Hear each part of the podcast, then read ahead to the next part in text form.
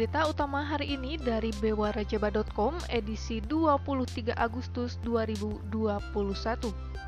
Berita pertama hari ini diawali dengan berita yang sangat baik yaitu kasus COVID-19 menurun, ini jawaban Emma Sumarna terkait pariwisata. Ketua Harian Satuan Tugas Penanganan COVID-19 Kota Bandung, Emma Sumarna menyampaikan kasus kumulatif aktif COVID-19 di Kota Bandung terjadi penurunan. Dari 9.000 kasus, saat ini ada sekitar 1.800 kasus kumulatif aktif. Emma memprediksi kondisi kumulatif aktif yang semakin menurun dan transmisi yang landai dipengaruhi oleh vaksinasi COVID-19 karena saat ini vaksinasi di kota Bandung sudah mencapai sekitar 54 persen. Terkait relaksasi, Emma menegaskan tetap mengacu pada instruksi Menteri Dalam Negeri atau Imendagri terkait pemberlakuan pembatasan kegiatan masyarakat atau PPKM. Hal itu berlaku untuk meetings, insentif, konferensi, exhibition atau messe. Saat ini hanya meeting saja yang diperbolehkan, sedangkan yang lainnya belum diperbolehkan. Sedangkan terkait pariwisata, Emma mengatakan tetap menunggu kebijakan level pemerintah pusat. Namun jika ada yang sifatnya semacam gray area, bisa saja ada peluang untuk dibuka. Berita selanjutnya kita beralih ke kegiatan sekolah. Peluang lakukan pembelajaran tatap muka tergantung dengan pasokan vaksin COVID-19. Ketua Harian Satuan Tugas Penanganan COVID-19 Kota Bandung, Emma Sumarna akan terus mengakselerasi vaksinasi COVID-19 untuk usia 12 hingga 17 tahun atau remaja untuk mencapai herd immunity, serta digelarnya pembelajaran tatap muka atau PTM. Untuk itu, ia berharap Kota Bandung terus memperoleh pasokan vaksin COVID-19. Menurutnya, saat ditemui di pendopo kota Bandung pada hari Senin 23 Agustus 2021, pihaknya sedang mengupayakan mengenai vaksinnya karena kemarin pihaknya sudah memonitor dan sudah ada 5.000 vaksin Sinovac diterima oleh Bio Farma.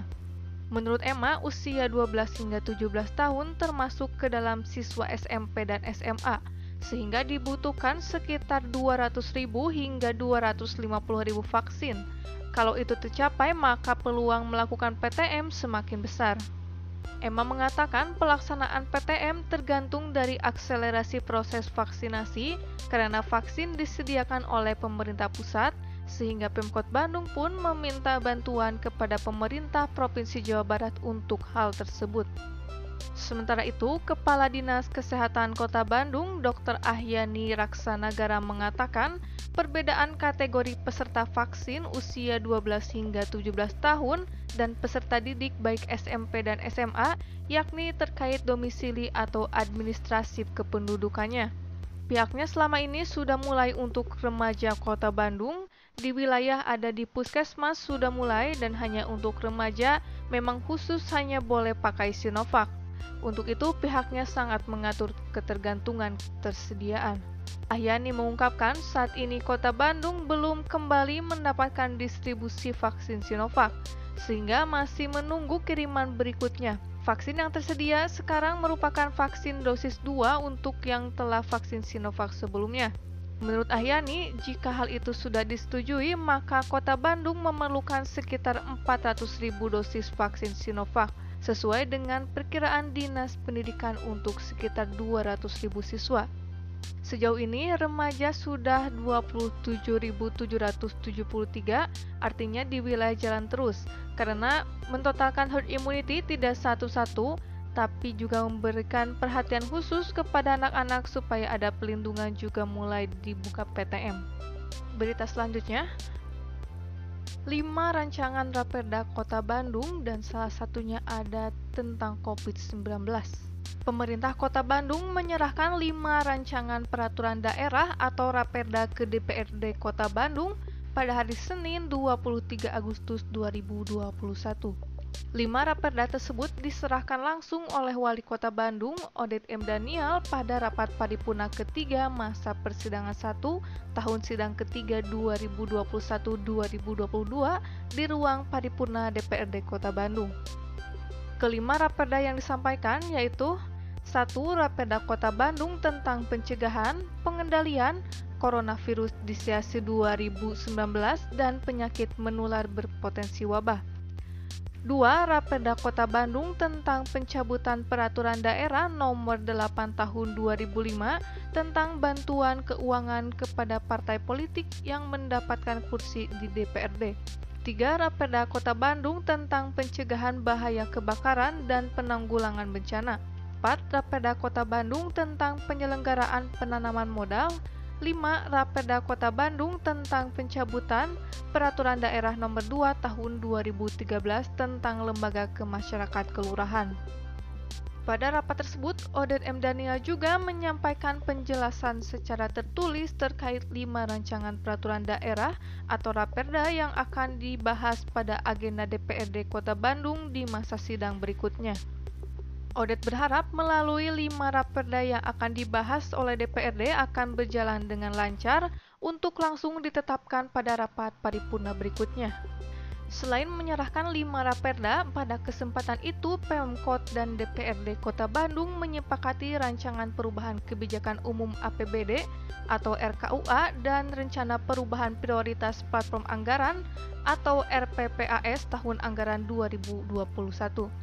Hal itu ditandai dengan penandatanganan nota kesepakatan antara Wali Kota Bandung dan pimpinan DPRD Kota Bandung tentang KUA dan PPAS tahun 2021. Berita selanjutnya adalah berita terakhir. USA, komunitas dari Clubhouse yang viral dengan aksi berbagi nasi.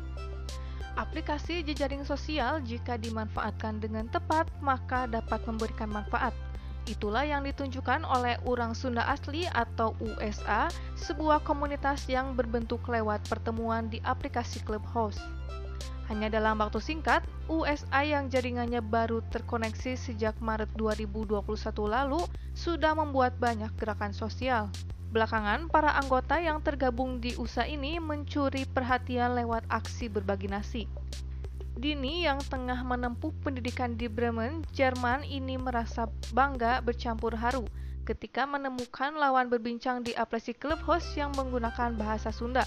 Kebetulan ketika dia pulang ke Indonesia, jejaring ini sepakat menggelar pertemuan dan bersepakat membentuk komunitas USA. Bahkan kini Dini tidak menyangka apabila jejaring komunitas USA di Clubhouse bisa menembus lebih dari seribu orang. Setelah menggelar pertemuan, Kini lebih dari 100 orang semakin intensif berkomunikasi lewat grup WhatsApp. Dari pertemuan inilah, sambung dini, gagasan untuk lebih dari sekedar silaturahmi mulai muncul. Aksi sosial penggalangan dana lantas dilakukan. Bantuan telah disalurkan untuk sebuah panti asuhan dan pembangunan tempat ibadah di beberapa daerah. Lebih lanjut, Temi Iljang yang kerap mengkoordinir kegiatan di lapangan ini mengungkapkan sebagian besar komunitas USA ini merupakan para pengusaha muda. Mereka menekuni berbagai bidang dan beberapa di antaranya adalah pekerja yang menempati posisi penting di instansinya. Temi sangat antusias manakala kali pertama tercetus aksi berbagi nasi, walaupun usaha makanan lautnya tengah mengalami penurunan pendapatan lantaran kehilangan 70% omsetnya. Namun justru dia bersemangat menjadikan dua gerai penjualan di Jalan Diponegoro dan Jalan Buah Batu menjadi posko aksi berbagi nasi. Bukan hanya mempersilahkan tempatnya saja, Tami pun ikut terjun langsung dan sekaligus menjadi donatur untuk setiap aksi sosial bernama USA, termasuk berbagi nasi. Di sela-sela pembagian nasi juga kerap diselipi pemberian uang tunai. Tani berharap aksi sosial ini bisa menginspirasi banyak kalangan masyarakat untuk saling menguatkan di tengah badai pandemi COVID-19 walaupun dia sendiri ikut terdampak sehingga penghasilan usahanya merosok tajam. Komunitas yang terbentuk lewat aplikasi jejaring sosial ini lantas disambut baik ketika berkunjung ke bagian protokol dan komunikasi pimpinan Setda Kota Bandung. Selain berbagi ilmu, kedatangan mereka sekaligus berbagi semangat di tengah pandemi COVID-19. Kepala Bagian Protokol dan Komunikasi Pimpinan Sekda Kota Bandung, Sony Teguh Prasetya sangat terkesan dengan gerakan dari USA. Tak hanya berhasil membangun jaringan komunikasi masyarakat Sunda, namun sekaligus memunculkan solidaritas tinggi di tengah kesulitan akibat berdampak COVID-19. Sebagai bagian dari pemerintah Kota Bandung, Sony berterima kasih dan mengapresiasi setinggi-tingginya kepada komunitas USA. Semangat berbagi inilah yang dinilainya perlu menjadi teladan dan sejalan dengan semangat Pemkot Bandung di bawah kepemimpinan Odet M. Daniel dan Yana Mulyana. Sumber dari bewarajaba.com Demikian berita utama hari ini dari bewarajaba.com. Untuk mengetahui berita-berita terupdate lainnya, silahkan kunjungi situs bewarajaba.com atau giwangkara.com dan koran Giwangkara. Saya Ocha, pamit undur diri. Jangan lupa jaga kesehatan Anda. Terima kasih dan sampai jumpa.